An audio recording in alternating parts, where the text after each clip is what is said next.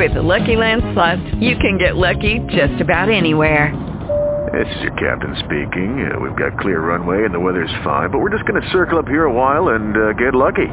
No, no, nothing like that. It's just these cash prizes add up quick. So I suggest you sit back, keep your tray table upright, and start getting lucky.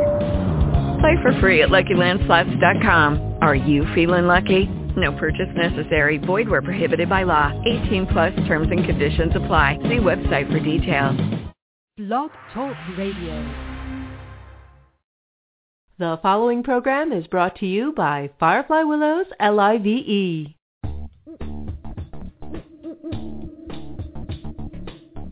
Hi, my name's John Carosella, and I'm your host for Convergence on Firefly Willows LIVE. Convergence is to consciousness as gravity is to the material world. In small amounts, gravity is overwhelmed by every other fundamental force of the universe but gravity has something nothing else has. It's cumulative. The more matter you collect, the more gravity you get, until it becomes the most powerful force of the material world.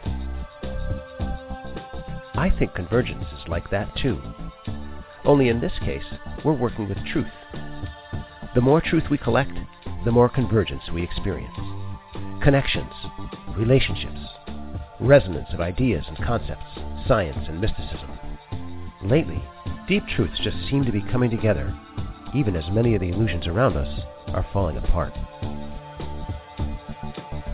As within, so without. As above, so below. I know I'm feeling it, and I'll bet you are too. For the next 90 minutes, we'll be exploring concepts and topics that in some way or another bring us around to a deeper truth. Join me and my guests for this week's experience of convergence.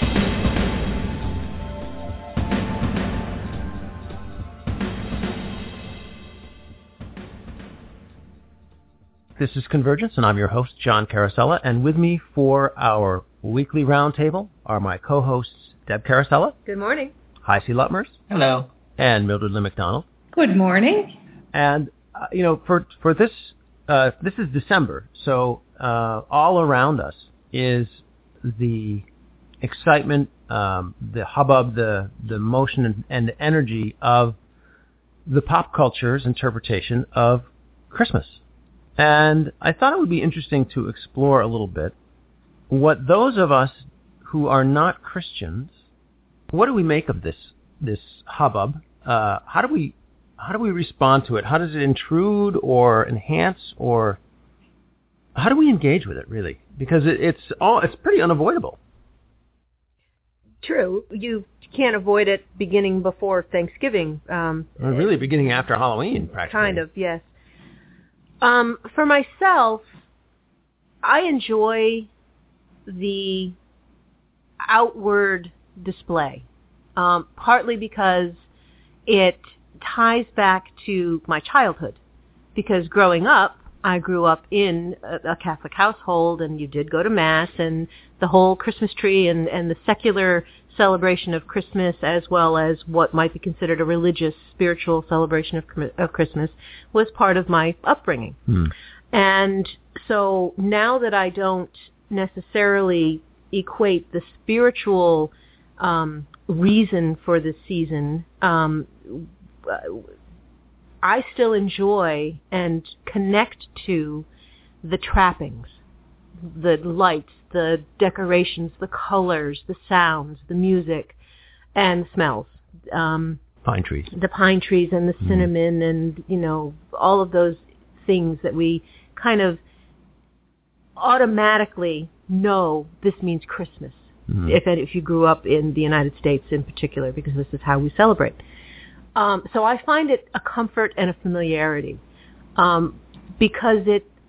I really enjoy things that have continuance, that tie our present moment to the people and to things and events that have transpired across years and centuries. And so I find I find I really enjoy that aspect of this season. Um, from a personal the way I approach my feelings of um, spiritual um, connectedness and and observation, there's more to Christmas. There's more to this season. There's there's all kinds of hidden messages and meanings in what we use today that have been co-opted by the Yeah. Christian faith. Yeah. So it's not just Christian. Christmas is much, much more than that. And I love and appreciate those aspects of the season. And it ties us into the time of year more than it ties us into some thought of, you know, baby Jesus in a manger, Mm-hmm. which and so the time of year, so so like the the the essence of Yule, right? Yes. Or, and the the snowy, almost like the Northern European Germanic snow-covered Right. pine trees and Exactly, which warm, is- cozy logs burning in the fireplace kind of thing. Right, which for our the descend for most of the U.S. traditions, those that's where our traditions came from, Mhm. the descendants of those people, and um, so you feel connectedness to that, I yes, yes, and you can and you get that connectedness even though they're playing Christmas carols. yes, yes, um, because some of the Christmas carols are are religious based, and Mhm. some of them are totally secular, Mm. and um, I I enjoy both Cool. because it's music and I like music, Uh, all right, and it's familiar music. and it's familiar yeah, music. from your childhood and stuff like that. Mhm. Mm. Mildred Lynn, how about you? Yeah, I loved hearing Deb talk. Deb, I could have listened more to your thoughts about Christmas. I was drifting off into a Christmas card. Okay, thank you. For myself, I don't watch TV, so I don't get bombarded with a lot of the ads saying it's Christmas time, buy, buy, buy. So that doesn't really hit me. And when I look at people putting decorations up to celebrate whatever they choose to celebrate, I look at it from a perspective of enhancement or adornment or beauty, and I enjoy that very much. I love going to Christmas parties, but then I love to go to parties to interact with my friends anytime during the year. And as you were speaking, Deb, what came to mind for me was one Christmas when I was a little girl and my parents said that we were going to give gifts to a family that was less fortunate. And I remember that Christmas being my favorite Christmas because as I gave special things to this unknown family, I felt very warm in my heart. And if someone was going to ask me what the essence of Christmas is or was at that time, that was it. And and that would be my favorite Christmas forever and ever and ever. So what did I do with that? So basically I decided that I wanted to take that feeling of warmth and of giving and live it more. And basically that's how I do Christmas. I would contribute to those who may need on any level, mind, body, spirit, emotion, and dream. So that's my Christmas. Mm.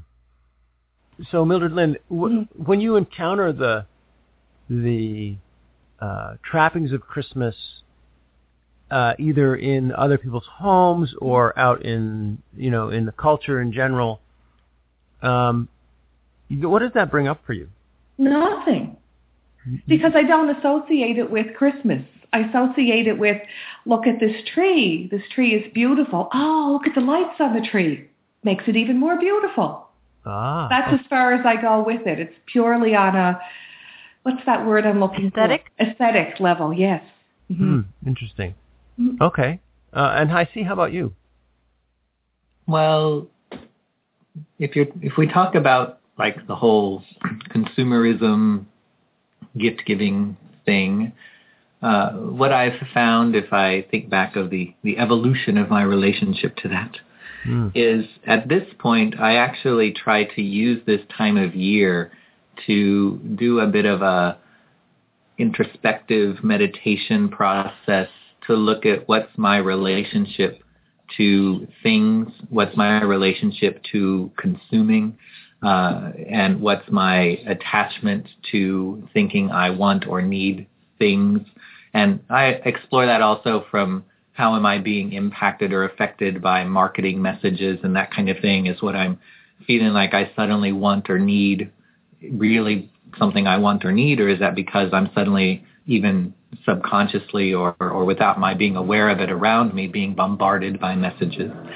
So I, I try to use it as an opportunity to step back and reflect on where is that desire coming from for something and is it something that really is of importance? And I actually have gotten to a point where I try to avoid the consumerism aspect because I feel like it's if I do buy into that, it's contributing to what I think has become a very negative consumer-oriented society. Uh, and so I feel like if I can stay out of that, then at least I'm not contributing to it.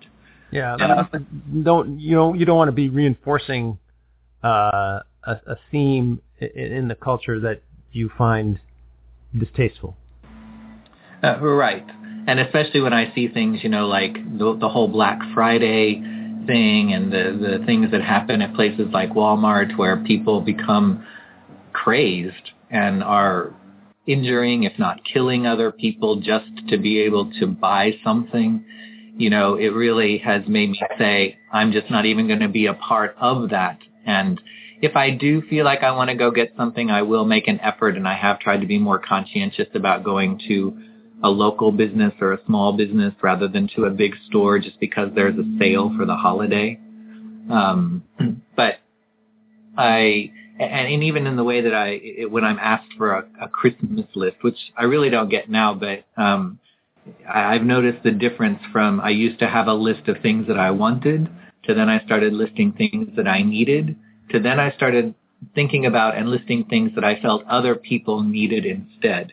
And I actually found resistance to that um, in in my family when they would ask for a, a list over the past few years. It's become a list of say charities or places that I would say make a contribution to these places. If you want to make it in my name, that's fine. That doesn't matter, but make a contribution to these places instead. And there was a lot of pushback because there was this almost lack of understanding of how that could be satisfying both for me as a gift recipient as well as it was not satisfying for them because they got pleasure out of going out and shopping and buying things. Uh. And I just don't get that. I don't have that gene, I guess. um, but I but I feel like I, I see so much stress that people put themselves under to try to deal with the crowds and to get what they think people want or getting things that they think people should have when really that people don't need it nor necessarily want it. And I would rather that money go to something where it can be used in a more productive way. So this whole season for me becomes more of that kind of meditative, reflective process so I can look at my own relationship to consumerism and attachment to things and really see where I've come to, what my understanding of that is, and how I need to continue working on that or grow in some way around that. So you allow the the stimuli around you to be a sort of a, a focus of meditation. Right. I, I, let it be a catalyst for teaching yeah. or for lessons to learn rather than rather than becoming negative in my thinking towards it necessarily versus let me I can't do anything about it being around me. So let me find a way that I can use it to help grow or learn in my own way without necessarily having to contribute to what I think might be the negative aspects of it. That's pretty interesting. So, so what we've said um, so far is we use the we use the seasonality and the impact of popular culture to to uh, remember uh, fond memories from our childhood, to enhance our aesthetic experience of our environment because it is aesthetically quite delightful, lots of shiny, pretty things, and as a, a tool for for self-reflection on our response to the consumerist culture and what we might change in ourselves. Uh, and I, it's interesting that we we haven't really talked about the ostensible theme of Christmas, tra- you know as it transcends the the Christian uh, story, which is you know um, God so loved the world that he brought that that he that that he made an effort to bring more of his divinity into the world on our behalf. And I wonder I wonder why that is. Well, it didn't happen at Christmas. First and well, foremost. Okay, so there is that. But I mean, so you know, but as a reminder of uh, of the of the the willingness of God to incarnate presence, uh, to deepen our relationship with God. Uh, that doesn't that the season doesn't bring that to us. No. No, not for Deb. How about for Mildred or HiC? Not for me. No.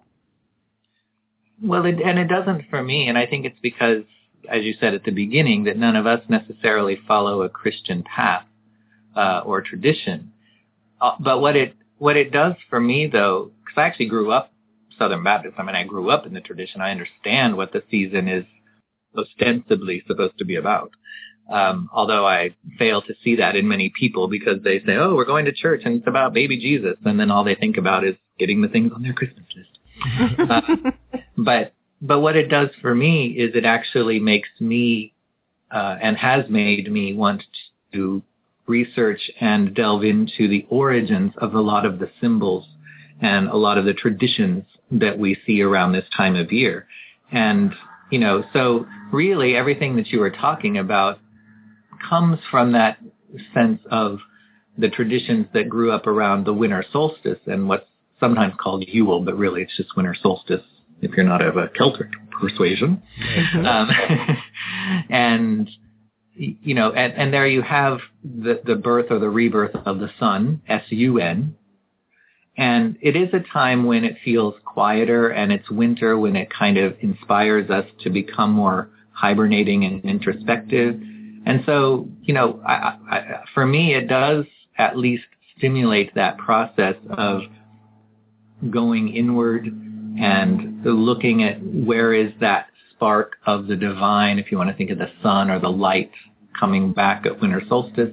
Um, you know, where is that being birthed in me or in my life or in the world around me, or how can I contribute to that in the, the world at large? Um, so it does stimulate that thought process for me, but it has, it, but it's not in the context of the, the Christian religion or the Christian symbolism. Um, it's more the research of understanding where all of that symbolism came from and even perhaps what the reason why this time of year was chosen by the Christians way back when and how a lot of that is just a appropriation of other traditions and symbolisms. Mm-hmm. And so understanding that does give me a, a greater connection and understanding of this time of year, just not within the, the context or the guise of the Christian aspect. John, you know, when you're talking about does it stimulate anything, and mm. I was reflecting here, and one thing it does stimulate for me, and I didn't expect this to come to mind, it does stimulate what is the real cost of producing these goods, and is it fair? Hmm. I had never heard of Black Friday before. I don't know if I live under a rock, but but I was like, what is Black Friday? What is it? What can it be? right, and right, then, right. And then I understood what it what it is.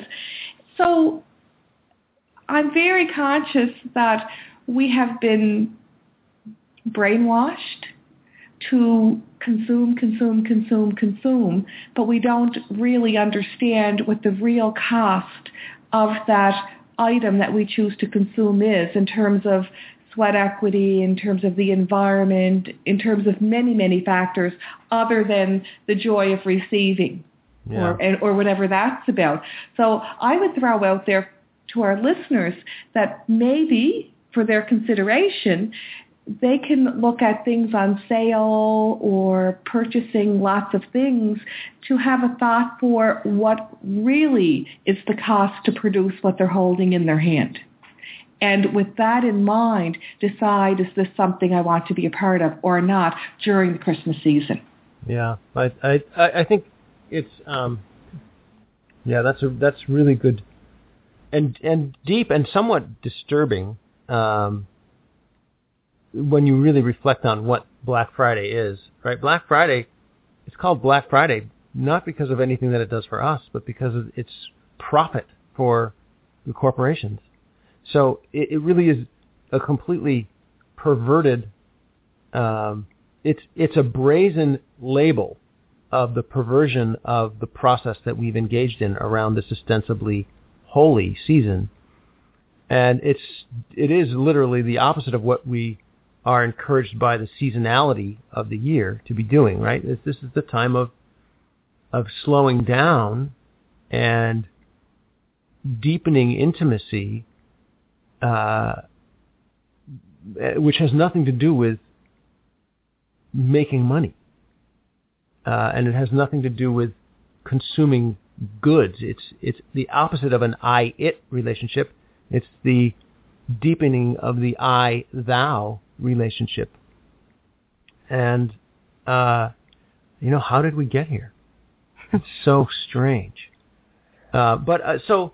Um, and I might I might offer just to connect both what Mildred was saying as well as what you were mentioning about that idea of the the reason for the season in terms of that idea of divinity and all of that. Because um, one thing I've started focusing on is, and, and I think if people really looked and then if they ask themselves, do they or the people they would be getting presents for really need more things? The answer is probably no. And the key word there, of course, is need. Um, but what I've really gravitated towards more is giving if I give something to someone, it's usually something that is an experience rather than a thing. Yeah, yeah. So it might be, you know, a gift certificate for a weekend retreat or a day at the spa or or sensory deprivation tank, which you gave us sensory year. deprivation awesome. tanks. uh, you know, or maybe something that I know they like, like it may be a day of horseback riding or something like that. But to me, that really ties into both of those things because it doesn't have that impact like Mildred was talking about in terms of sweat equity and um, the environment and all of that because it's an experience rather than the production of something. And it also ties into that idea of reconnecting with the divinity or the holiness of the time period because having that experience theoretically can help someone to reconnect with or discover something within themselves through that experience that may deepen their own experience of living or with the world around them rather than just being a thing that they would use or put on a shelf and look at every once in a while. All right. And so any last thoughts from you, Deb? Sure. Um, I must say that I do enjoy Christmas. I enjoy this. I find that I do enjoy this time of year, and um, I it's I don't feel hypocritical about that or guilty uh, even though I don't enjoy it and or experience it in the same manner that um, most of the rest of society or the people around me are are enjoying it or viewing it. Uh, and I and I I think for all of the reasons that you guys have already um, talked about and expounded upon, um, but I think I just want to reiterate something that I said at the very beginning. It's the the continuity mm-hmm. the the tradition of this season and tradition in a um, I prefer to think of this in, in the benign sense of the of the tradition, as opposed to the um, you know frantic, hectic yeah. hubbub yeah. source of the tradition. Yeah. And um, I find when I can encounter something as reliable as once a year, this is going to come around, and it, it's that touch touchstone, mm. and it's the connection to all of the people and all of the times and all of the places where this has meant something. Yeah. And I, I, that's what I enjoy and, and experience and want to celebrate. And I think that's a really good thing. You know, as we as we wrap up our roundtable, I think that's a really good place to go. Um, is there is continuity, there is history, there is hundreds and hundreds of years of people finding d- deepening their intimacy with family and friends and with nature through you know with the the uh, well through through nature uh, you know uh, what I was going to say is um, through the aesthetic adornment mm. of the natural world you know and and the warmth of a candle in the window and the you know shiny shiny shiny things hanging on the trees and pretty wrapping paper and so on and so forth there really is um, an opportunity to to deepen our relationship with with spirit uh, that it, and the spirit that is in all of these things, and and the spirit uh, of of our ancestors who have also participated in it. So um, I like that a lot, Deb. Thanks for sharing that. I, I, encourage our our audience to think about all the things that we've shared. Um, uh, and and see how the aesthetics of the season can serve you uh, in deepening your connection. So with that, um, we're going to wrap this roundtable stay tuned for the rest of the show. We've got a very interesting show for you. Um, thanks to my co-hosts Deb, Mildred Lynn, and HiC, and we'll be right back. Thanks, guys. You're welcome. Thank you. Thanks, John. Have a good show. La la la la la. At Firefly Willows LIVE, we're working hard to be your trusted source for fun, enlightening, and heart-centered information and community. And we're passionate about the art of transformative media the new leading edge of communication in our highly connected, media-rich world. If you're passionate about facilitating change and you have gifts or ideas you'd like to share, come join us. Host a show or be a guest or connect us to an amazing speaker or teacher whose message is too good to miss. There's always room for courageous, knowledgeable changemakers, inspired artists, and new ideas. Let us know you're interested. Send an email to info at fireflywillows.com. We're Firefly Willows, L-I-V-E, helping you find and shine your inner light. Welcome back. This is Convergence, and I'm your host, John Carosella. For the past two months, I've been sharing my experience with the phoenix, both the spiritual, mythical background and the physical manifestation here on the earth plane in the form of the heron, and the journey that I've been encouraged to go on with the phoenix as my guide. It's involved an internal process of letting go and an external process of exposing myself to some very cold water. The ocean has been calling me in, and the Pacific around here is typically between 58 and 62 degrees.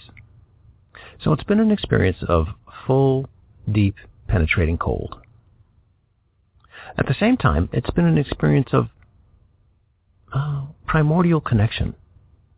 Entering the ocean feeling the literally aching cold, feeling the heat of my body seep out and merge with the great grandmother ocean. It's like a spiritual merging in some way. Water has a special resonance about it, and when you're surrounded by it, and when it's so cold that you can't help but pay attention to it, there's a deep and powerful connection that happens. I found that it was like I was dissolving. My personal edges were dissolving. But at the same time, my body was still an insulated, isolated thing. My skin marked a very real boundary between the water that is the sea and that very similar water that is my blood. My body was a physical construct, a vessel, into which and through which my spirit could ebb, flow, and be held. In that place of intimate contact with the ocean, I was able to flow back and forth between contained in my body and associated with my body. Well, last month I shared that two herons were at the mouth of Aptos Creek, beckoning me into the ocean. I made it halfway in, but got turned back by cold and fear. I felt very strongly that there was something more that needed to be accomplished and I wasn't sure when I'd get another chance. But apparently I didn't have long to wait. Visiting family for the Thanksgiving holiday, I had another opportunity to engage in this journey into the cold. My sister doesn't have an ocean in her backyard, but she does have a pool. As soon as I arrived, I had this notion, an, an itch really, to go into the pool. I mentioned it to her, and she warned me that it was pretty cold. Bah, I assured her. I'd been swimming in the ocean. But what I failed to realize is that a smaller body of water can both heat up and cool off much faster than the ocean. And it had been quite cold out where she lives. Well, it was after Thanksgiving dinner. Night had fallen and the neighborhood was quiet. At around nine o'clock, I asked for a beach towel. I went outside into the backyard. It was probably about 60 degrees out. I checked the pool temperature. 53 degrees. No back porch light, no moon, just some suburban ambient light. I worked my warming breath, yoga style, to build some heat. Then I stripped off my clothes, tossed the beach towel over my head, and had to continue to build the heat. Well, I only got so far with that. It was quite chilly out, and my skin was cold. My resolve was present, but it wasn't getting any stronger. So it was time. I thought about diving in from the deep end, but something didn't feel right about that. Even though it would be quick and I'd be completely immersed, there was something about that that felt, what? Not too easy, but too violent, I think. I needed a process that was going to be intimate enough to do the job. One where my awareness would be present and given time to adjust to what was happening. I wasn't particularly happy about this requirement for intimacy, but it was not negotiable. If I was going to take advantage of the opportunity, I had to do what was appropriate, not what was convenient. So I walked with the towel over my head back down to the shallow end. I dropped the towel at the side of the pool and stepped onto the first step, and then the second, and then the third, and then onto the pool floor. It was very cold. Breathing mindfully and trying to stay fully present, I walked deeper into the pool, up to my stomach and ribs. Very cold. I stopped with my arms and shoulders submerged, but with my head above the water. It was difficult to stay. Panic was asking me to turn around. Phoenix was inviting me to submerge my head. I dove. The water surrounding me was both stimulating and terrifying. Dark, cold, but very much alive with my own motion and the magic of the spirit of life. I surfaced, and a deep shiver and convulsion shook me. Out! Out! My senses commanded me. Quickly, but as gracefully as I could muster, I paddled and waded my way back to the steps. I climbed out, tossed the big towel over my head, and began to breathe my warming breath. Very quickly, I was warm again. This time, I felt almost toasty warm under the big towel. Unlike my encounter with the ocean last month, this time there was no panic, no retching. There was fear, but I received it very differently this time.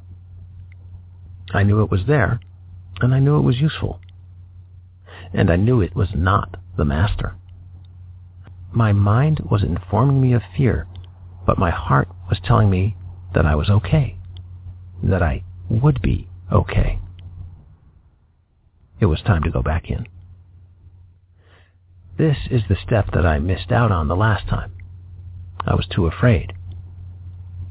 Perhaps it was the fact that it was a swimming pool instead of the Pacific Ocean. Perhaps it was that my sister's house, warm, cozy, and protected, was only a few steps away. Perhaps it was that I'd already had this experience once before and knew that I would survive. Or maybe it was just that I'd grown enough in the interim to understand what needed to be done, and more importantly, why. I knew I would survive a second trip into the water, so the only thing that would stop me was fear. And I was being invited to face it, and embrace it, accept it, and console it. Discarding fear? That's not what it was. It's not about discarding. It's about becoming intimate with fear.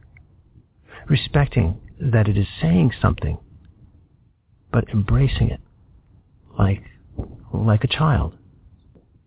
Fear doesn't know what we know within ourselves. It's not omniscient. When we give it all that power, we give away our own. Yes, I would be cold, but no, I would not die. I would not suffer permanent damage. I would not be crippled or in misery. I would just be cold. And there was something more to be understood, some other gift to be uncovered and received. So I dropped the towel and walked back into the water. It felt surprisingly colder this time, but also oddly less painful at first. I walked in, immersed myself, and swam underwater the length of the pool. It was beautiful. The cold water flowing over my head, my neck and shoulders, and down my back, swirling around my arms and legs. I could feel the contours of the water so clearly and distinctly. I popped up in the deep end of the pool and shook the water from my head. Breathing, breathing, trying to keep the heat flowing. Something was about to happen. I could feel it. I didn't know what, but quite suddenly the water started to feel painful. The cold was becoming very present, not as a condition of my environment, but as a message to my brain. It didn't trigger panic, which was interesting. It was more like an enlightened fear. True, clear assessment of danger. Only the pain was present, not the story that I would normally be telling myself about the pain. Buddha said, pain is inevitable. Suffering is optional. That's what it felt like. I wasn't suffering. I was simply experiencing pain. One more time I dove under the water and offered strong strokes to propel me back to the shallow end. One, two, three strokes, and then pop. It was a very visceral and audible pop that seemed to have its epicenter around my shoulders, maybe maybe even my chest, perhaps my heart. But it resonated all through me, and I felt like some kind of shell literally popped off me and dissipated into the water. By the time I reached the shallow end, the cold of the water was registering as pain all around my skin. It hurt to be in the water any longer. This time it wasn't out, out, out. This time it was, it's time. You should leave the water now. And I quickly but confidently climbed out of the pool. No panic, just purpose. The towel once again over my head, engaging my warming breath, drying off, collecting my clothes, and heading into the house. Over the next few days, I experienced a surprising bounty of gifts from Spirit. I'll share more about one of them later in the program. But for now, I think Phoenix has shown me what I needed to see to get through the gate, so to speak. It's not from the flames that the phoenix arises, but from the ashes, cold, spent, inert. Whatever popped off of me, it was cold, spent, and inert, and apparently in the way. I'm happy to have shed it, and I'm looking forward to the luminous rise that is to come. We'll be right back. As promised, we're always thinking of ways to bring you a fresh new perspective. Check out this lineup of our newest shows. The Amethyst Oracle, Divination with a Queer Twist, featuring Firefly Willow's LIVE favorite, HiC Luttmers, and his co-host, Charlie Harrington, on the second Tuesday evening each month. A Shamanic Life, hosted by John Carosella, on the first and third Tuesday evenings each month. What's Your Prescription for Balance? with Dr. Glenna Calder, the first Thursday afternoon each month. And Evolve, with Robin White Turtle Lisney, the third Thursday afternoon each month. Introducing our newest show, the second and fourth Saturday mornings each month, From Beyond, with mother-daughter psychic mediums Nadia Shapiro and Dr. Barbara Williams. We're excited. Give us a listen as we continue to create new and entertaining ways for you to shine your inner light. Join us at Firefly Willows LIVE. Welcome back. This is Convergence, and I'm your host, John Carosella. My guest today for our spirited conversation is Faith Freed. Faith is the author of Is Your Authentic Spirituality Unleashed, published by Hay House this year, 2013. She holds a master's degree in clinical psychology and practices at the Entelechy Wellness Center in San Francisco and Palo Alto. Her mission is to inspire and affirm free thinkers who base their beliefs and practices on what rings true. Faith, welcome to the show. Thank you, John. So, um, this is uh, your authentic spirituality unleashed, and the title, the, the, that's the subtitle. The, the title is is right. Uh, and so, why did you pick why is? I love is it is as simple as it gets, and it it points to all that is, um, and it's been sort of my goal to distill things down to the simplest form. So the fact that the title of the book could be a two-letter word that means being is perfect. Yeah, I like that. It's, Yes. it's very good. and it also stands for my name for God. Infinite Source is for short.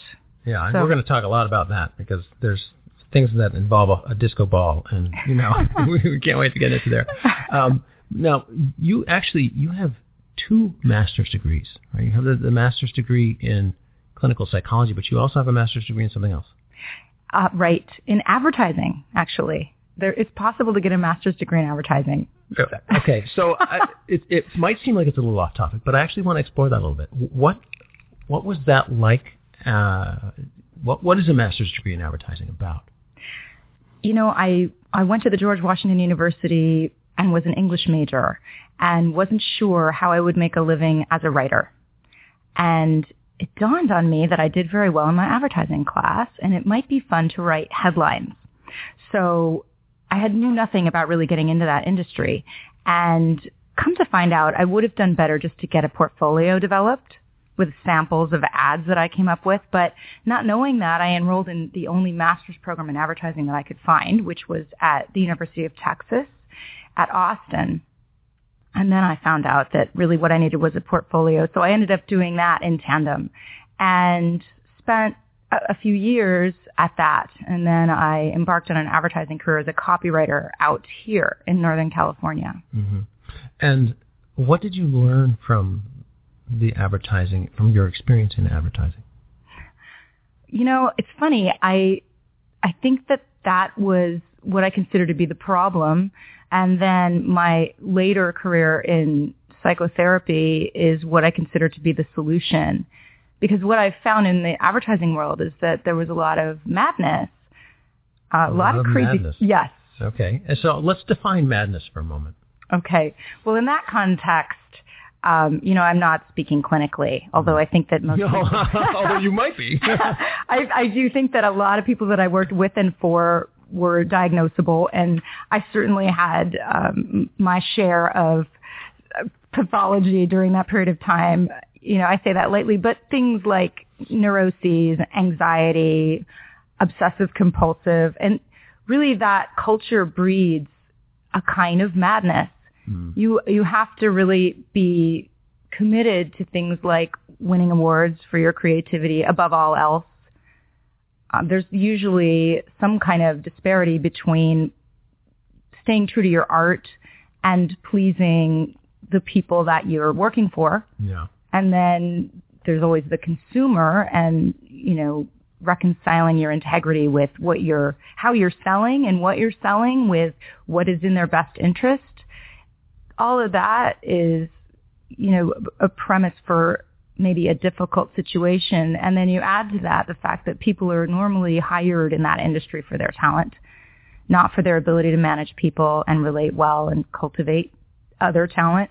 So it, it was just, um, it was a recipe for a lot of craziness. Hmm. And I was a part of it. Well, it strikes me um, as uh, deliciously ironic um, and poignant that in your book you you write, "When we answer to illusion instead of truth, we can't honor the full spectrum of human experience." Uh, and the advertising business seems to be answering, calling us, compelling us to answer to illusion. Yeah, I agree with that. You say? Yeah, definitely. And so, so it really is a, a place that cultivates um, cultivates illusion and cultivates the ensnaring of us in illusion. hmm Right. So probably not a good place to be for mental health. Right. And I think one of the aspects that was toxic for me was the fact that I was very externally um, motivated, and my happiness and my value were dictated by others Hmm. universally. So it was if my creative director likes my headline, then I'm a rock star, and if he doesn't, then I'm nothing. I'm nobody. You know, I mean, it was that's very extreme, Hmm. but the culture kind of um, lended itself to that kind of, I think, um, self-criticism. Yeah. Well, because it's pretty it's pretty illusionary. Well, right, right. I mean, I'm- so much of it is so much of it is not grounded uh, that naturally the feedback loops are going to be also highly eccentric uh, orbits and very ungrounded. hmm hmm So pretty challenging.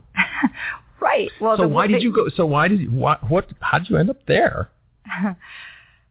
you know, um, how did I end up there? I, you mean because it isn't necessarily aligned with my values and who I am? Yeah. Yeah. in fact, in fact, take us back. Take us back to your childhood. You had a conversation with your grandmother when you were uh, just a wee lass. right. Well, my mother was a Christian, Mhm. and she was pretty true to going to church every Sunday and very involved in the choir. I fortunately grew up in a musical Christian church. It was um, it was congregational, Hmm. and so I had that influence. But my dad was an atheist, and so at being very close with my father and you know really respecting him, I then it was natural for me to question religion and I always had sort of had one foot in and one foot out. Um, and I do remember saying to my grandmother, uh, his mother at one point that I wasn't sure how we could know that the Bible wasn't fiction Right. or how it, or how Right. we knew for sure that the that whoever it is that wrote the Bible, um, you know, that wasn't doing it just to become a successful author. So she just said to And me how that old I, were you at this time? I was in the single digits. it's pretty young. Pretty precocious Under com- 10. commentary. Yeah. Right, and that was her point was just, you know, you're awfully young to be asking that. And then she didn't comment further, which I love about my grandmother. Quite brilliant. And that is another way in which I was prompted to keep asking questions. You hmm. know, Mhm. um, nobody was really giving me the answers. I was on a quest and determined to figure out what made sense to me because nothing that I was seeing or that was being served up really was anything I could swallow 100%. What what parts of it were were you? Do you remember? Like what made you dyspeptic? What what made you uncomfortable about the things that you were consuming? I think there's a there was a hypocrisy that was really obvious to me, even though I went to a, a lovely church filled with lovely, lovely people. I could just see that they were human.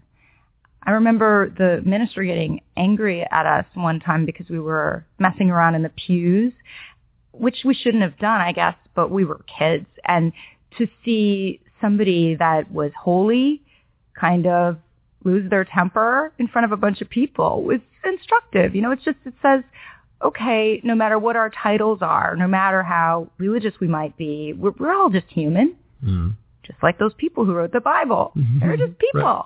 Right. So uh, being aware of that, and then also I I wasn't a fan of the inaccessibility of the language that was used a lot in sermons, in terms of you know this kind of um, arcane way of speaking. It just it didn't feel relevant.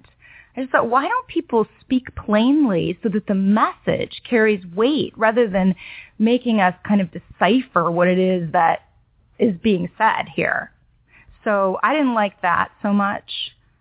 I and that and that clearly stuck with you because one of the things that I um, was, uh, I would say, not just delighted but stunned by in reading your book is how clear it is. The clarity of the language you use, the accessibility of the language you use to describe your perspective on on on the divine, which is not an easy terrain to cover, uh, is just spectacular. It's really cool. So, you know, my compliments to you for, for at least from my perspective, a really well executed, clear uh, expression of your experience. Thank you. That means a lot to me. It really was one of the, the things that I set out to do. Well, actually, so I was going to ask you, why did you write the book? Who who was it for?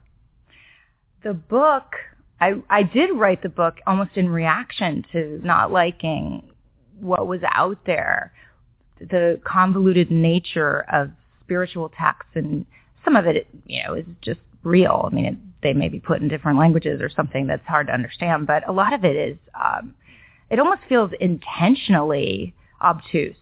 And so I wanted to do the opposite. I really just wanted to lay it out there in the plainest way possible so that a child can understand it and also in a real way, in a conversational way. So it wasn't formalized. Um, It's very fun to read. It is fun to read. Good. I, because I think that, you know, sometimes we take these things too seriously and the sacred and it's pretty clear that, ladies and gentlemen, Faith knows how to have fun with her spirituality. So pick up the book and check it out. Thank you. But you asked me something else, which I, I'm losing track of now. Who did you write the book for? Okay. So I wrote the book really for mavericks like me, Mhm. people who go their own way, for misfits or marginalized, people who have been excluded from traditional religions for reasons that aren't, uh, in my opinion, fair or valid. Mhm.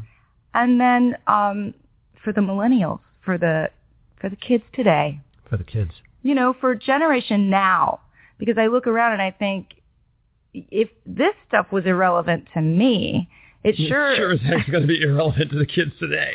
Yeah. Holy cow, right? yeah, and they're already inclined to do, I think, what maybe my generation, Generation X, um, we we sort of championed this spiritual eclecticism, Mhm. where we just sample the buffet and we do what works.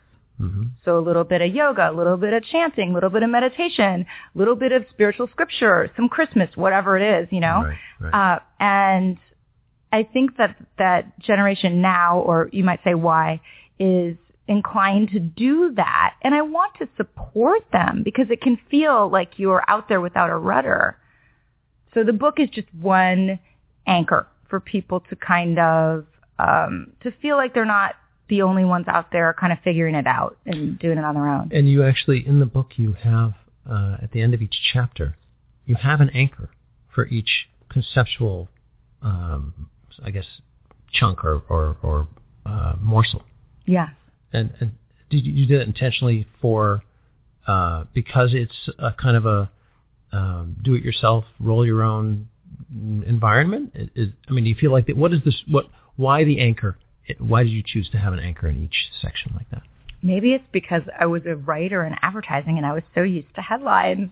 But I think that, again, one of my intentions was to simplify and distill. Mm-hmm. And I just wanted people to have a quick grab. So if you read a chapter and you think there was some cool stuff in there, I, I, I felt inspired, but what's the takeaway?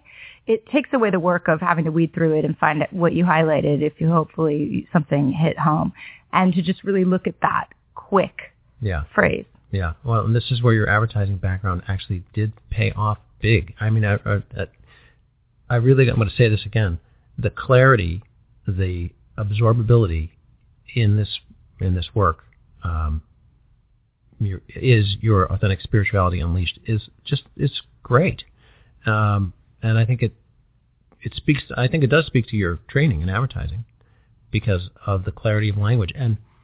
I'm a big fan, and I, and I have huge respect for the power of words, accurately, uh, precisely, impeccably chosen. And you know, that's I- get the sense that you brought that awareness, consciously or unconsciously, to this work. I would share a little bit about that. Well, uh, thank you You're for welcome. your generous, generous comments. And I, I feel like I could have edited that book ongoing forever. a writer comes to a place where you have to stop. And so when I read it now, I think I would change that word and I could have said this. Mm-hmm. But I did regard it as a work of art. I love the English language. I love words. I consider myself a real writer. And I've met writers who write books so that they can do interviews like this and so that they can go on speaking tours and talk about things that are unrelated to their book. And no judgment, but that's not me. You know, I actually wanted to put forth a product that I felt I shouldn't even say product. That sounds bad, but but to put forth a gift that is is uh, as artistic and creative as I can make it. So that piece of it was important to me to pay attention, you know, to to trim the fat and just deliver the best that I could in a way that was palatable and pleasurable. And how do you feel about it? Well, I think it's hard not to evaluate it, you know, uh, critique it. Are you, being, are, are you going to tell me that you're critical of your book? I can't read it without that critical eye. It's hard for me to read it without wanting to be the editor again and to do another rewrite. It really is, and I yeah. I have trouble stopping. And I think that's because you know life is fluid, it's ongoing, and everything is a process. And the book would have been an ongoing process if I had not had some deadlines. Mm, nothing like a deadline. and you know those pretty well, I imagine. Yes, I do. Yeah, that's good. That's yep. good. Um, you know, there's there's uh, there's something about the clarity of the writing that complements something that you said uh, that was one of the purposes, uh, and so, and a point you make in the book, uh, and it relates back to your experience of the the preacher um, getting angry and losing his temper, and that is that we don't need a middleman, right? And if the if the language is clear, if the guidance is clear, and the coaching toward connecting with the divine is clear, that's really kind of all you need. Right. You don't even need the book. You don't even need the book. Right. Yes, that's right. It's that easy. I think that that's a great point, and that is that is the point. You know, we don't need permission. We don't need rules. We don't need a code. All we really have to do is be open and decide to connect. And for people to really get that, I think is important. I mean, I want to communicate that you need nothing. You don't need a place. You don't need an, a tool. You don't need a person. And you don't need a book. You just need to want to experience the divine. Well, I think one of the things that, um, well said, by the way, um, I, I think one of the things that books like yours highlight is tools and techniques for for addressing oneself to the divine through a practice of self-awareness. Right? It isn't about are you following rules. It's about knowing yourself well enough to to figure out how to be open. Mhm. Mhm. Right. And valuing yourself enough to believe that you can um, you know, it's recognizing the God or goddess or both within, you know, to realize that that it, that you know we all have sort of equal equal opportunity to experience inner divinity and connection with with um, that source, infinite source. And that we're that we're justified in doing so. We're valuable enough as beings to to have that as part of our birthright. Right, right. Yeah. It's right there. Why not? That's great. okay, let's take a short break, and when we come back, I want to hear a little bit more about your story. Okay, great. Thanks, right. John. We'll be right back. We hope you're enjoying this broadcast of Firefly Willows LIVE on Blog Talk Radio. For information on Firefly Willows, please explore our website, fireflywillows.com, or like us on Facebook. Welcome back. This is Convergence, and I'm your host, John Carosella. And with me today is Faith Freed, author of Is Your Authentic Spirituality Unleashed. Now, uh, Faith, a lot of your book, well, your your book opens up with um, your definition of the divine, mm-hmm. and it's a holy disco ball model. Right? the, the, architecture that you use is the is a holy disco ball. Mm-hmm. Um, tell us about that, please. I think again, this is um, a little rebellious on my part to illustrate that an object is sacred if we make it so. So there are certain things in our culture and from traditions that are depicted and revered and maybe are have become holy for because somebody deemed it so. And I'm sort of saying, hey, look, you know what? What what works for you? Whatever gets you there is what to use or what to look to. Um, for me, I like the disco ball because it symbolizes celebration. And to me, that's the ultimate way to worship. Celebrate good times, come on. favorite childhood song. Um, I won't lie. But uh, so yeah, it's the party of life, right? Which is, I think it's our job to enjoy life. And the disco ball is, you know, it has other symbolic meaning in the sense that it's, it's like a rotating globe like Earth and so forth. But, um, I divided into four quadrants to sort of um, capture my system. I don't know if you want me to explain what those are, but well, at least at least introduce it. Yeah, but you know, so this the disco ball is divided into self and source, and each of those has an ineffable aspect and an incarnate aspect. So basically, we are mirrors of infinite source in that way. And the way that I conceive of it, or at least the way that it helps me to sort of touch into my spirituality, is to consider that we have the body mind, which is our physical expression, and then we have our divine aspect, which would be what I call the inspired self.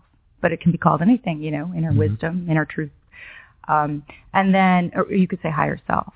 And then I conceive of the divine as having also an aspect that we can't see, but that we know, which would be called infinite source. And then what I feel is the physical embodiment of infinite source is nature, what I call incarnate source. Mm. So those are the four aspects that I um, sort of arrived at so that I could make sure I'm hitting all the bases that I want to cover when I'm um, in spirituality mood, which is hopefully all the time. right. And so in the book, there's a, there's a lot of uh, really beautiful um, ways that you use these these four quadrants as touchstones for describing sort of like the principles that you um, encourage people to explore. Um, can you share some of those? Some like, and they all and they're all is right. They they all start with is or they're all abbreviated IS. So right. give us a give us two or three that um, I know. Like one of them is um, intention surrender. surrender. Intention surrender. Okay, so the chapter um, intention surrender is dealing with basically the law of attraction uh, and also the idea of surrender. It points to the fact that we are co-creating all the time with the divine and we're collaborating. It's it's it's a fun process. So if I were going to consider how each aspect of the disco ball pertains to intention surrender, I have examples like, um, okay, let's take infinite source. How does that pertain to intention surrender? Well, infinite source is the surrender piece. This is where we get to let go and let God, as they say, or mm-hmm. this is where we are um, allowing the universe to conspire in our favor. You know, I got to read this quote. This is this quote really caught me from Julia Cameron, The Artist's Way. The universe falls in with worthy plans, and most especially with festive and expansive ones. Uh, festive and expansive plans. So why does Infinite Source fall in with festive plans? Well, as I said before, I feel like a viable form of worship is to have a great time. Whether that is dancing or singing or communing with other people, basically it is to enjoy life. Is that hedonism? Um, no, because I don't think it's taken to an extreme. You know, I think it's maybe it is hedonism in a healthy sense. In a balanced way. Yeah, yeah. Right. I mean, it's not anything about being excessive, but it's just it's more an attitude um, and the intention to enjoy, and that could be doing something really mundane. I mean, if if say you're taking a walk, if you set the intention to enjoy yourself, you're going to have a different experience than if you're doing it because you your doctor told you to. And you talked about that as um, the highest form of gratitude. Being in joy. Yeah. Yeah. Yeah. I think that is it is true. It's it's a way to give thanks. To me, it's you know gratitude in action. When we can appreciate what we have, this gift, and enjoy it to the fullest, it feels like we are using our guests. We're we're soaking it up. Mm. And you have a three-letter acronym for um, NAC. Oh yeah. Notice, appreciate, celebrate. Yeah. Right. So it's just, you know, noticing even just in this moment that I feel healthy, that I feel, you know, open and warm and happy to have you in my home and surrounded by beauty and, um, you know, just aware of the time of day and the comforts um, that are afforded to us here. You know, it's just in any moment we can we can choose to go to that place of noticing, noticing everything is okay, all is well, and appreciating it, you know, taking a moment to take it in and and then take it to the next level. Celebrate. You know? I mean, why not? Just um even yeah, yeah. So so why not? Here's the, this is this is an important question. Like, if the universe conspires to support us in um, festive and expansive experiences, why aren't we doing it? What's going on there? How do we get here? You know, right? Yeah, and it, it's an interesting question. The the how do we get here? Um, have we forgotten how to play? I think that children have the right idea. They tend to take things lightly and like to, you know, do silly things and experiment and be in wonder and awe all the time. And so if we can take a lesson from them, we can, you know, we can be dazzled more easily. And the world can certainly bring you down if you let it. So it's sort of, uh, we're called to rise above. What brings us down? I mean, how do we? How, is it just the you know, ancestral dysfunction passed down, you know, generation after generation? Is it the, the cultural mores that we are increasingly um, bringing into focus and discarding? And like, I mean, it feels like it feels like we're going through a big change. Mm-hmm. And books like yours, targeted at the at the millennials, are a part of that change. What are we shedding?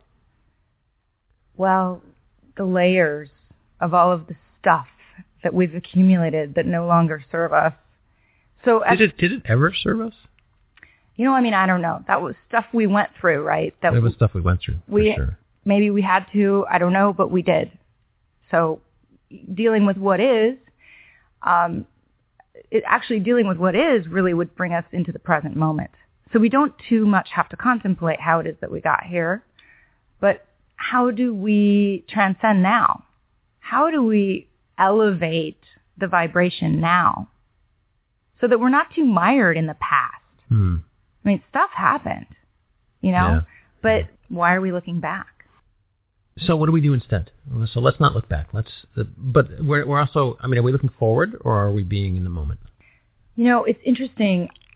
There's that phrase in the book, um, the, the magic is in the moment, The mystery. What, what is my quote? The magic is in the moment. the mystery, is in the next. Is in the next. So I lo- actually love that. Magic is in the moment. The mystery is in the next. hmm Yeah. So it's it's allowing ourselves to hold both the the hope and the promise and the potential of the future moment while we embrace the now. So I think you can do both, and I would give a little more weight to the now. Yeah. So it's like kind of you know where you're going, so you have your target or your destination in mind, but what's important is the baby step that you're on right now. Yeah, and I, I think the uh, you know you talked about being on vacation and planning your next vacation, Right. and that seemed like such an absurd notion. But I think we do do that. We miss the miss the opportunity to to really be in communion and in celebration with what we're experiencing now, because we're always we've been trained, I guess, to to think and plan for tomorrow. Right. Yeah. I agree. Hmm. Well, we could use a little work on that. Uh, I think, I mean, and I think the I think the celebration part of, you know, I think you you bring that in often enough in the book um, that it seems like it's a really important aspect of the success, what you feel like is a successful way to commune with the divine. Hmm Yeah, that was one of my criticisms of myself was that I said celebrate probably too many times, but maybe it was a point that needed making again yeah, and again. again and again and again. Yeah. I think that's I think that's true. And so one of the things that that uh, has me curious is what process you went through to discover this path from the place where you were, because you were free and rambunctious and precocious as a child. Then you went into advertising, into the madness, and somehow you got out. You escaped the madhouse. yeah. What yeah. was that? What what was the process and the trigger that brought you out? I think that I hit my own rock bottom in a sense. I was pretty miserable. I mean, I- you know, I mean, I guess I had a nice life in a sense too, if you're comparing it to what could have been the case. But I mentally, I was really wrapped up in the wrong headspace, and um, you know, I mean, working all kinds of crazy hours, just um, letting my life be dictated by the whims of somebody else. You know, it just wasn't it wasn't a good place to be. And uh, not to be cliche, but honestly, when my first son was born, uh, suddenly it hit me what matters, and that was a huge wake up call. Hmm. So it was at that point that I realized I had a little bit of time to contemplate what hadn't been working and why I was why I was a part of that madness, you know, and mad myself in a way. Why were you? I, I well, you know, I sort of feel like what happens to people, and I, certainly what happened to me is that I think that I had that innocence and that um, sort of divinity that was shining through uh, very brightly as a child, and then I let the cultural standards and expectations and judgments kind of mold who I was. I mean, I think I started to make choices not so much directed from my inspired self as I was making them to please others, um, right? Or Yeah. Now, so this is this is actually where um, the one part of, of your work. Um, it, it's it, I won't say it, it's. Uh, I don't want to challenge it um, so much as I want to shed some light here. You you talk about, and this is not uncommon um, in works like this. You talk about trusting your feelings, trusting your gut, trusting your heart. And there's two there's two parts of this that um, that I think are challenging. One is that you know when you are, as we are humans in relationship with others, sometimes our gut and our heart tell us to be of service to someone else, uh, and we want to be in relationship with them in a way that brings them happiness. And that might not be the right thing for us. but our heart kind of wants us there anyway. And the other part that I'm curious about is the wild, naughty, unrestrained gut and heart that that coach us out into the into rambunctious land. Mm. And you know, can we always trust our feelings? Mm-hmm. Or or what do we do with our feelings? How do we bring discernment into that scope? Mm-hmm. Yeah, good questions. I think discernment is the key. What what you said is the key. Really is um, the balance between the the heart and the head. So our culture has become very cognitively driven, Mm. very mental, and that has been for a while now the um, the pervading kind of um, slant to things. And so this is more to bring the pendulum into balance rather than to necessarily swing it the other way. Mm. So true, if you're only leading with your feelings and you're only leading with your heart and you aren't using discernment, then you can get yourself into a lot of trouble. But I think I do put more emphasis on feelings than on thought because it's gone so far the other way that I want to uh, be part of the solution to bringing it back. Mhm. Um, so yeah, you you don't want to necessarily do whatever you feel because that is maybe not going to serve you. You have to bring in reason. Yeah. Well, you know, and the other thing, you know, something that dawned on me last year at this time, and I actually made it a New Year's resolution uh, related to it, was um, just how much training I have in thinking. You know, I'm college educated guy, engineering, uh, very disciplined, complex, analytical, architectural mind space that has tremendous potency in thinking and and lots of years of training in thinking. And I realized that if I had that kind of training in my capacity to feel, the kind of competence in my capacity to feel, well, that would be a totally different thing.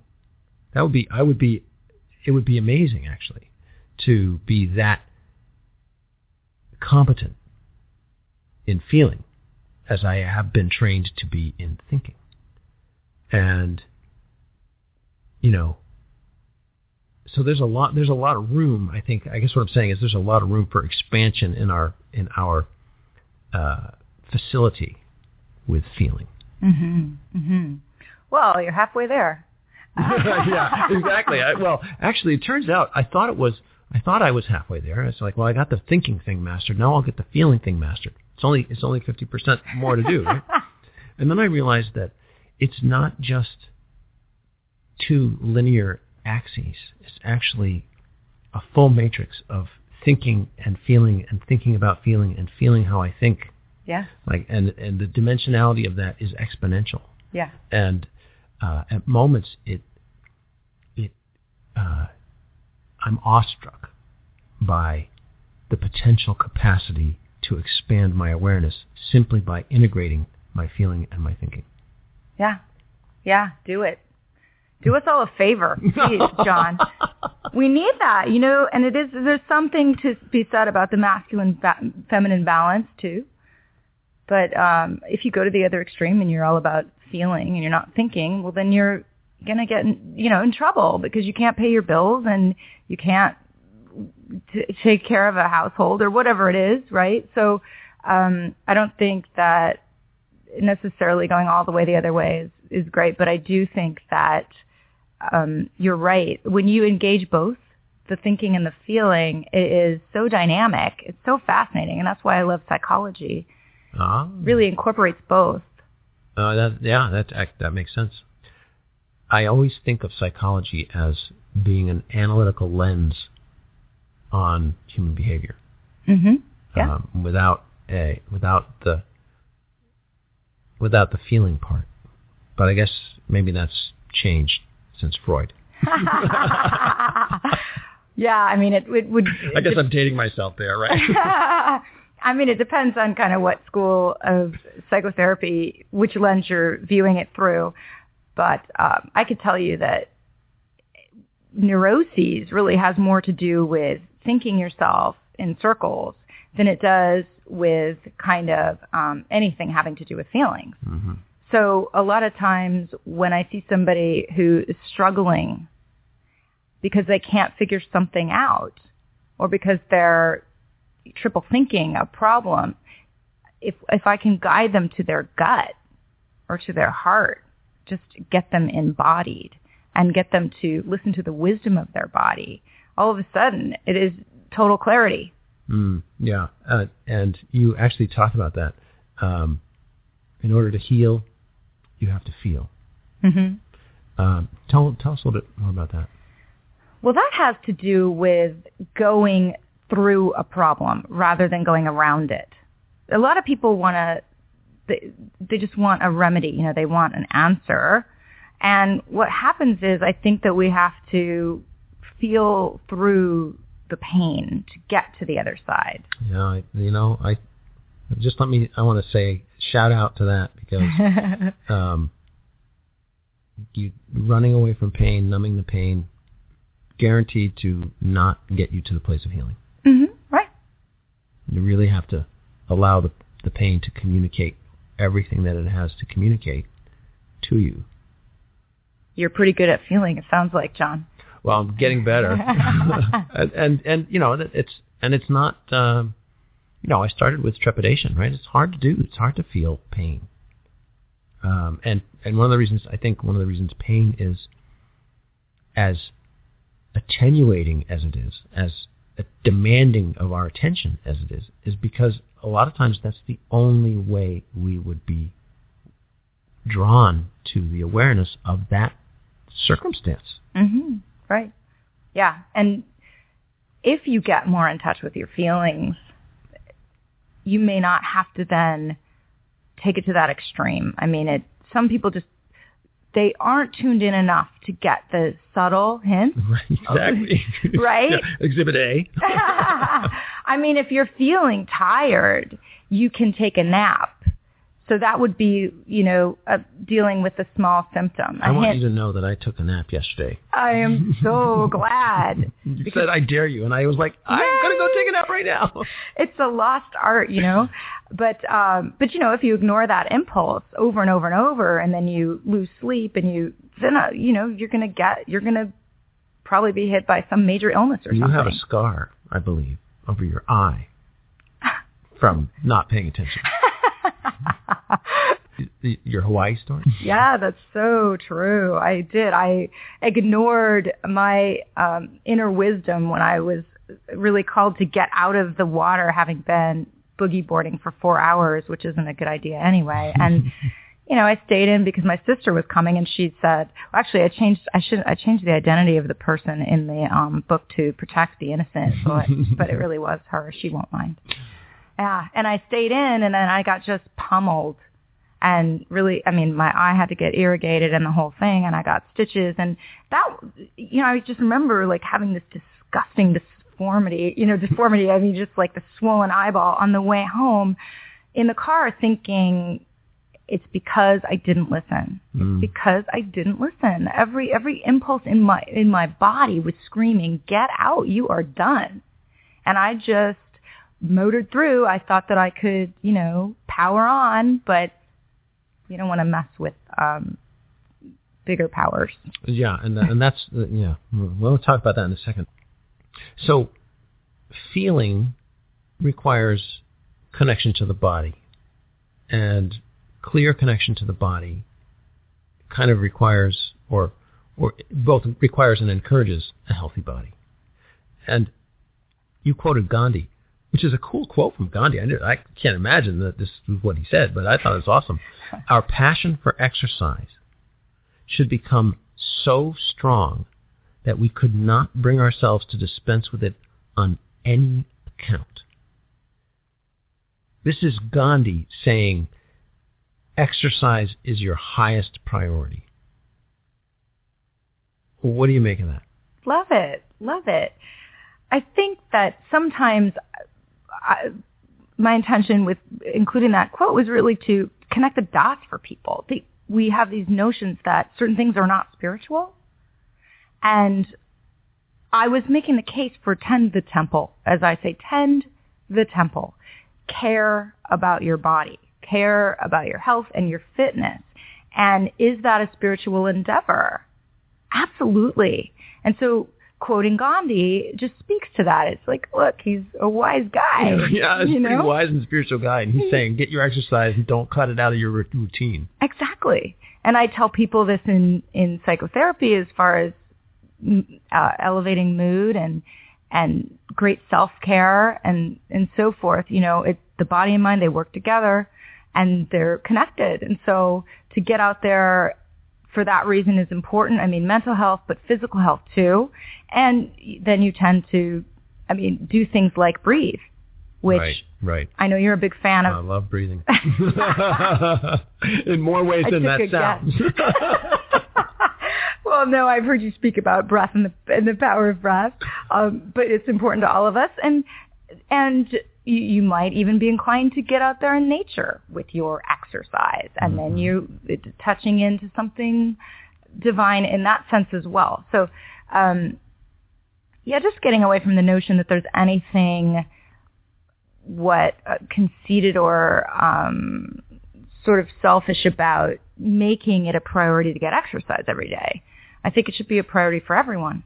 And, you know, the irony of it is that as natural wild beings, we got exercise all the time. Mm-hmm. It wasn't something that you could cut out of your day because you were living outside. You were living by walking. You were living by climbing trees and chasing things around and having, you know, basically having recess all day. right. So um, that we have sort of isolated exercise into this this uh, box where we call it an activity instead of having it be a fundamental harmonic in our lives. Considering how much of our bodies require and what they get out of exercise, it seems like it's just again what a disconnect. Mhm. I totally agree. I agree. And I think it is also a form of worship when we exercise. Not Mhm. just yoga, although I'm a big fan of yoga, but anything. I mean, walking, lifting weights, whatever it is, swimming is a form of worship because it is appreciating the instrument. You know, all that our bodies can do. It's pretty amazing. Making the most of it, you know, really utilizing it to the fullest. Yeah, yeah. Mm, Appreciating the instrument. We we were all gifted with um, high attunement instruments, really sophisticated gear, Right. and uh, we can get a lot out of that gear if it's kept in shape. That's right. That's right. And it feels great too. And if and, and oh, by the way, it feels great too. So I mean, right, you get the bonus of endorphins in addition to all the other benefits. So it's it's kind of a no-brainer. I mean, it serves Yeah. us in so many ways. yeah, Yeah. yeah. So I believe it is a spiritual practice And and being out in nature is another spiritual practice. for sure. Uh, you know, the uh, moving your body, going for a hike. I love to hike. I love to hike um, because the the my body motion and you know the the way the the natural world washes over and through my physicality, my spirit, my chi. Uh, it's like it's like heaven Yeah. you know this you you talked about you know having a great um how did you describe it that you know you need a great place to party right. and, and we have one because you know the planet is awesome Yeah, the ultimate playground. it's the ultimate playground Yeah. Yeah, for sure. It is. I'm glad you're out there in it. everybody everybody can you can get so much out of that Oh, really- yeah, for sure. I mean, you know, I was taking a jog today and I was thinking about how I'm not sure if I mentioned this in the book or not, but I was just jogging on the on the dirt path next to the paved trail and I like to think of it as giving earth like scratches on the back. I like that. That's you know, great. it's like yeah. just like I I want my feet to actually touch the earth, not the concrete, Mm-hmm. and that's for health reasons, but also because I like that contact, that feeling like we're one, and you know, my the roots of my feet kind of touch in and connect, and um, but yeah, it's kind of like that. I get I just get that sense that that nature wants to be enjoyed, you know, and Yeah. is calling us. Yeah, we to we enjoy it. we're we're kind of uh, in my in my travels and engaging with native peoples. There's a a sense of estrangement that nature feels from us as humans that um, really sums up is summed up for me in the the I think it was uh, I think it was Chief Seattle maybe who said, um, The earth does not belong to us, we belong to the earth. And the way I actually understand that is that in the first clause, the earth does not belong to us, it's very clear that this is not about us being owners or possessors of the, of the earth. But the second half of the quote is actually the other way, which is that we belong to the earth. We are intimate, and the earth misses our belongingness. Mm, hmm And so when we're out in nature, acknowledging and being present to incarnate source, we're actually in communion with family. Mm-hmm. And the earth misses us. We're interesting, right? we're interesting beings. And if we if we're not participating in that communion, what a bummer for you know, for everybody. Yeah. Yeah. Right. Well said. Totally agree. Mm. Yeah. And it, it we're all part of it and um, we're animals too. And Yeah, we are. All right. So we can get a little bit uh um separated. Yeah. We have to be careful about that. Mm. Well, we're almost out of time. Uh, is there any last thing, thoughts you want to share? What did we not? What did we miss? Well, I mean, the only thing, John, is that you you mentioned um, in your questions that you were curious about why it is that you prefer to wash your face with cold water. Oh, yeah, yeah, yeah. Okay, just a little setup. Over the last the last two years, I've been increasingly uh, drawn to the experience of cold water on my skin, like splashing. You know, you wake up in the morning and the uh, the tap, they turn the hot water tap on and it's not there, and uh, and so I just started like experiencing the cold water and. I'm just so into that lately. I'm like, I've been swimming in the ocean without a wetsuit Ah. like uh, all the way like up to Halloween. I'm like, what is going on with me? Do you do you have some insight on that? I loved that question because it was the most random thing I could possibly imagine. but it ties right into what we're talking about because I was just contemplating that, you know, why it was you said you were sort of disappointed when the water would finally warm up when you were washing your face. yeah, yeah. And what occurred to me was was your connection with nature. Because if you were outside and it was a December day and you went to wash your face in a stream, I mean, what temperature would the water It'd be cold. Yeah. It'd be real nice and cold. Yeah. So I think that's why you like it because mm-hmm. you're feeling, you're remembering who you really are. You're feeling that connection. Mhm. Does that make sense? Yeah, it does. It does. It's and it and it does it does feel like a connection. It's it's interesting. It feels like a connection. It doesn't feel like cold. It feels like intimacy.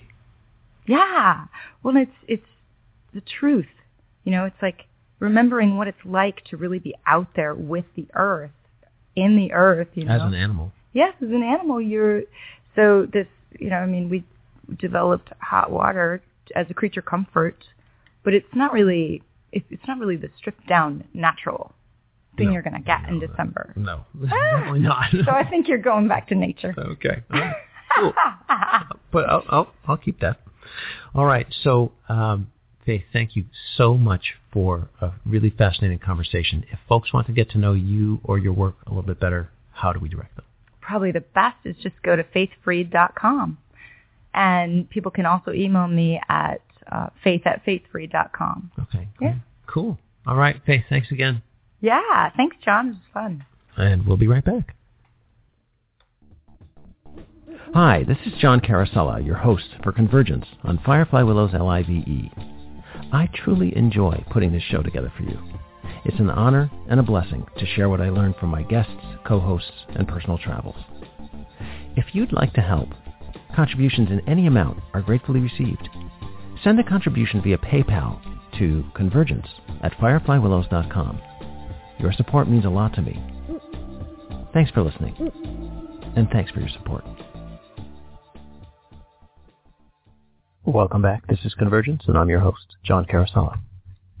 So my encounter with the phoenix led me into history, into Egypt, and into the ocean, and finally into my sister's 53-degree swimming pool for a good old-fashioned ice plunge, twice. And something popped, a shell of something old and confining. I felt quite good after a nice warm shower, collecting myself and feeling my skin and knowing that something had just happened, but that I was going to be fine. I slept well. But when I awoke, I realized that I must have slept wrong on my left shoulder because it was quite sore in the morning. I went home the next morning to spend the day at East West Bookstore doing readings. As the day passed, my shoulder felt more and more uncomfortable. By evening, it was very sore. Saturday was my day for a hike. I woke, did some minor chores, favoring my shoulder a bit, but then went for a very nice hike above a nearby reservoir six and a half miles round trip with a seriously steep climb. I hadn't been hiking since early summer. I was worried that I'd be out of shape. So early on in the hike, I started working on my breathing. Deeper and deeper, I explored my breath as I hiked up and up and up. It turned out that I was rarely out of breath on the hike. Rather, I discovered some new capacities in my lungs, deep and low in the front and like a whole extra, if thinnish, layer across my back.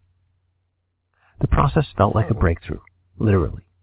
I felt like I was breaking through resistance in my lungs and surrounding structures, pushing my diaphragm lower and wider, making room for my lungs to expand, stretching the intercostal muscles and connective tissue between my ribs, opening up my back. Creaks and pops and stretches, little darts of pain, the good kind, the kind you feel when you know something useful is happening. The weather was perfect. Not too hot, sunny enough to keep me from catching a chill. All the way up and most of the way back, I felt great. But somewhere on the return, as I continued to explore my breathing spaces, my shoulder once again came into my awareness. It was mid-afternoon by the time I got down to the reservoir. I explored along the bluffs and a bit along the shore where it was accessible. But my shoulder. What was going on with my shoulder? I watched the sun set over the water, bopped into town for a light dinner, and then went home. By morning, my shoulder was really sore and frozen. It felt like a classic frozen shoulder. I know what this is like because my right shoulder went through the exact same thing during my time in the crucible just prior to my departure from high tech. That time, it took me five months of acupressure therapy to finally get full, pain-free motion back. I had even had an MRI and contemplated arthroscopic surgery. This felt exactly the same, but on my left shoulder. I've been receiving some interesting insights about my non-dominant side lately, trying hard to understand the difference between my, my right and my left, trying to understand why it's hard. Is it incompetence or simply fear that keeps me from going to my left. Trying to understand why it's hard to have the same mastery with my left side as with my right. I had some powerful revelations about the limits of symmetry. In attempting to do something unfamiliar with my left hand, I could imagine what it was like to do it with my right. Empathize with doing it righty, and then try to translate thought, feeling, and motor experience to my left side copying, but it in a mirrored way. And eventually I realized that's like learning a foreign language. Mirrored copying is taking the wisdom and experience of my right side and handing it to my left and saying, here, this is how you do it. But the truth is, That isn't how you do it. That's how righty does it. Lefty has a different skill set, a different upbringing, a different lens in viewing the world. I think of my right arm as my sword arm, my arm of action in the world, the one through which I do my work in the world. My left arm is my shield arm. I know this in part because of the way I naturally hitch my left shoulder up when I'm under stress, as if I'm hoisting a shield, preparing for a blow. It's also my beast of burden arm, the one that typically carried the weight of my work bag for 25 years, computers and magazines and all other such road warrior essentials. My left shoulder, left arm, left hand, they're not the same as my right. They are, in effect, the product of a completely different cultural experience. They were not a part of the doing circuit. They were part of the receiving circuit.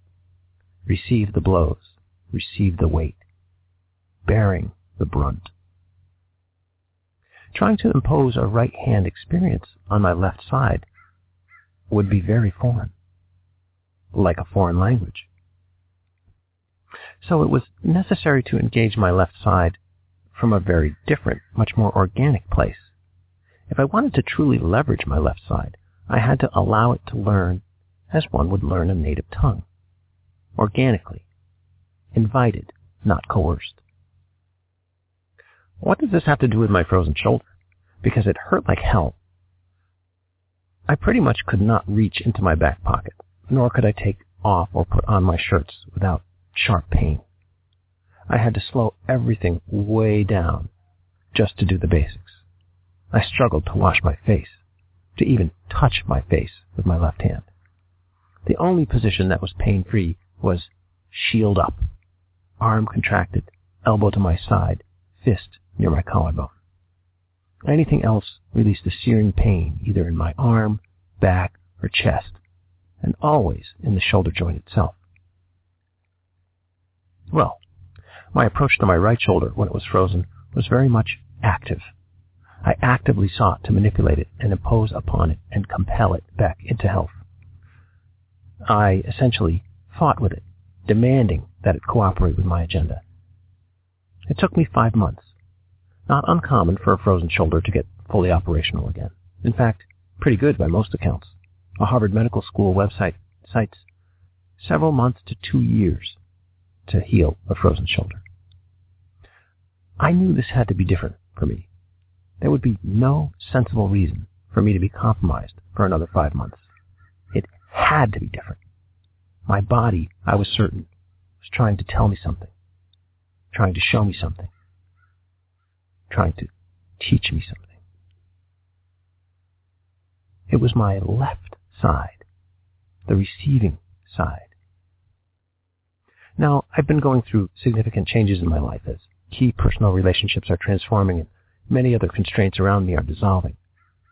It's an exciting time, and I'm a passionate guy. I've been starting to rev my engines in excitement, looking forward to some dramatically widened horizons. And in my head, I've been planning and extrapolating and imagining and constructing, at times at a frenzied pace. What was I being called to with this radical reduction in my capacity to move, much less begin a new adventure, a new chapter in my life. This had to be more than just an injury. I was determined to understand. I went back to the reservoir the next day and spent the afternoon in contemplation above the water. I watched the sunset and felt the pain. I tried to stretch and breathe and manipulate my shoulder. By nightfall on Sunday, it had gotten worse. I did some deep journey work over the next three days. I reflected on the lessons I'd been learning in yoga. Understanding the nature of pain in yoga practice has been definitely taught to me by Salata Dolgova, my yoga teacher, who's been a past guest on the program. I remember the first time I actually got it. I really understood that the front edge of the pain is where you have to stop. If you don't, your body won't trust you next time, and it'll stop you sooner. It'll, it'll generate that pain sooner. So there's a really powerful point of leverage of maximum return on investment at the front edge of your pain in any yoga practice, and for that matter, any physical activity. Trust your body, and it will trust you. Trust your body. Okay. But then what? What I discovered is that if you stop at the front edge of the pain and really feel that pain, I mean, really feel it, really connect with it, it goes from a general alert signal to a collection of very fine, very nuanced messages about what's going on. It becomes a roadmap for rewiring your motion, your strength, your posture. Pretty much everything you need to know to relieve the pain and heal the impacted area is actually present within the pain itself. This process requires becoming intimate with your pain. And we are not trained to do this in our culture. We're trained to numb it, to dominate it, to move away from it. But God forbid you actually get to know it. But that's what I learned, and I fixed the problem in my hip flexor that way back in the spring. This was much worse, much more debilitating. But I suspected strongly that this training was the path forward. Now, the shoulder is the most flexible joint in the body. It has the greatest range of motion. As a result, it is structurally considered to be one of the weakest because bones and sinew have to yield to motion. You can only have so much structure if you want to retain flexibility. So my frozen shoulder was frozen in many dimensions. Very little range of movement was available without pain. I still don't really know what I did to it, physical insult resulted in this rapidly progressing disability, but I knew that there was a way to come to understand it. But the problem with the shoulder and all that range of motion is that there is all that range of motion to be explored, and all of that range of motion had pain messages for me. This is not a condition that lends itself to aggressive alpha male active principle treatment. But then again, this was my left side, my divine feminine, receptive principle, nonverbal side. I began with some ceremony and invited in compassionate help. One of the cards I received from the, the Brian Froud fairy deck was the divine feminine. It's called She of the Cruach and it was reversed. Clearly an indication that I needed to connect with the divine feminine. I needed to learn to receive. And in this case, what I needed to receive was the messages from the pain in my shoulder. I needed to learn to listen. I spent the better part of three days sitting or lying very quietly, moving my shoulder a millimeter at a time, encountering the front edge of the pain and absorbing the messages that it had for me. Flexing, stretching, breathing into the tiny spaces and structures that were revealed with exquisite clarity through the pain. I could not go quickly because the front edge of the pain was very close. I could not move dramatically from one area to another because my range of motion was restricted to a very small orbit. I had to be patient and wait and tame my restlessness in each and every tiny movement until I could clearly hear the message that the pain was carrying. And then I could release, resolve, and rebuild. I had to be completely trustworthy to my body. I had to go slow. I had to be patient and become intimate with my shoulder and the pain it was expressing. I had to listen. For three days I practiced listening, receiving messages, it became very clear to me what a tremendous gift I had been given. I thought about reaching out for help, about asking for Reiki or calling a friend or something because it was so painful. But I realized that the very thing that was making me want to call for help was exactly what was needed for me to harvest the gift of the experience. I was impatient with my disability and resisting the need to listen to the pain. And that was the whole point. Listen Slow down. Receive. Be willing to wait until you are clear about what is being presented to you so you can respond from a place of communion, not ego. This revelation was not just about my shoulder, but about my whole life as it was being framed for me going forward. No haste, advised Spirit. No haste. all is new. You are about to engage in learning a new native tongue. Leave your plans. Leave your suppositions. Leave your righty does it like this for a moment and listen until you can hear, understand, and respond in communion. This, my friends, is the lesson that I learned from my pain. Three days of listening, gradually shifting and stretching and flexing and opening myself. By the morning of the fourth day, I was able to put on my shirt, jacket, and backpack. I was able to wash my face. By the fifth day, I would barely wince. And now I'm just happy to have the occasional reminder that listening is still a skill I need to practice. My shoulder is back to 99% full range of motion. I haven't tested it with anything like push-ups or yoga yet, but, well, maybe I'll do that right now.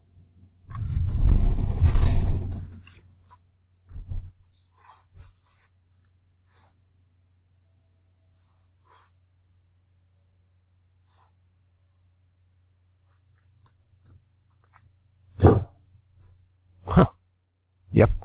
All good. Patience, pain, intimacy. Three words I wouldn't have put together before this incident. I do now. We'll be right back. A personal tarot reading can offer you insight, information, enlightenment, and empowerment along your life's path. HiC is a professional tarot conversationalist and ritualist with over 10 years experience. He's available for readings in a variety of formats, including parties and events. To schedule your personal tarot reading, contact HiC at tarotbyhighc.net or email him at hic at fireflywillows.com.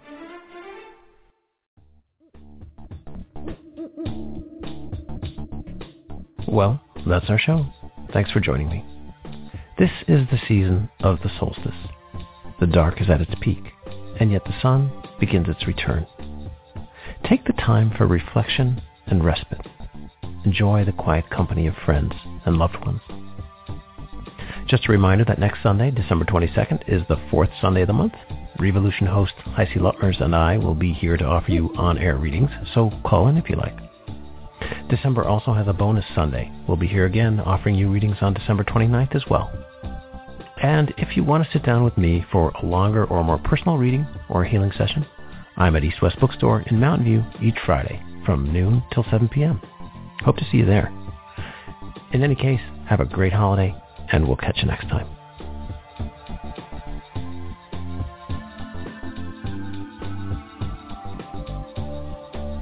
Thank you for joining us. This program was brought to you by Firefly Willows LIVE. We hope you enjoyed the show. This is Deb Carosella. Please join us next time on Firefly Willows LIVE for A Shamanic Life with John Carosella, Tuesday evening at 8 p.m.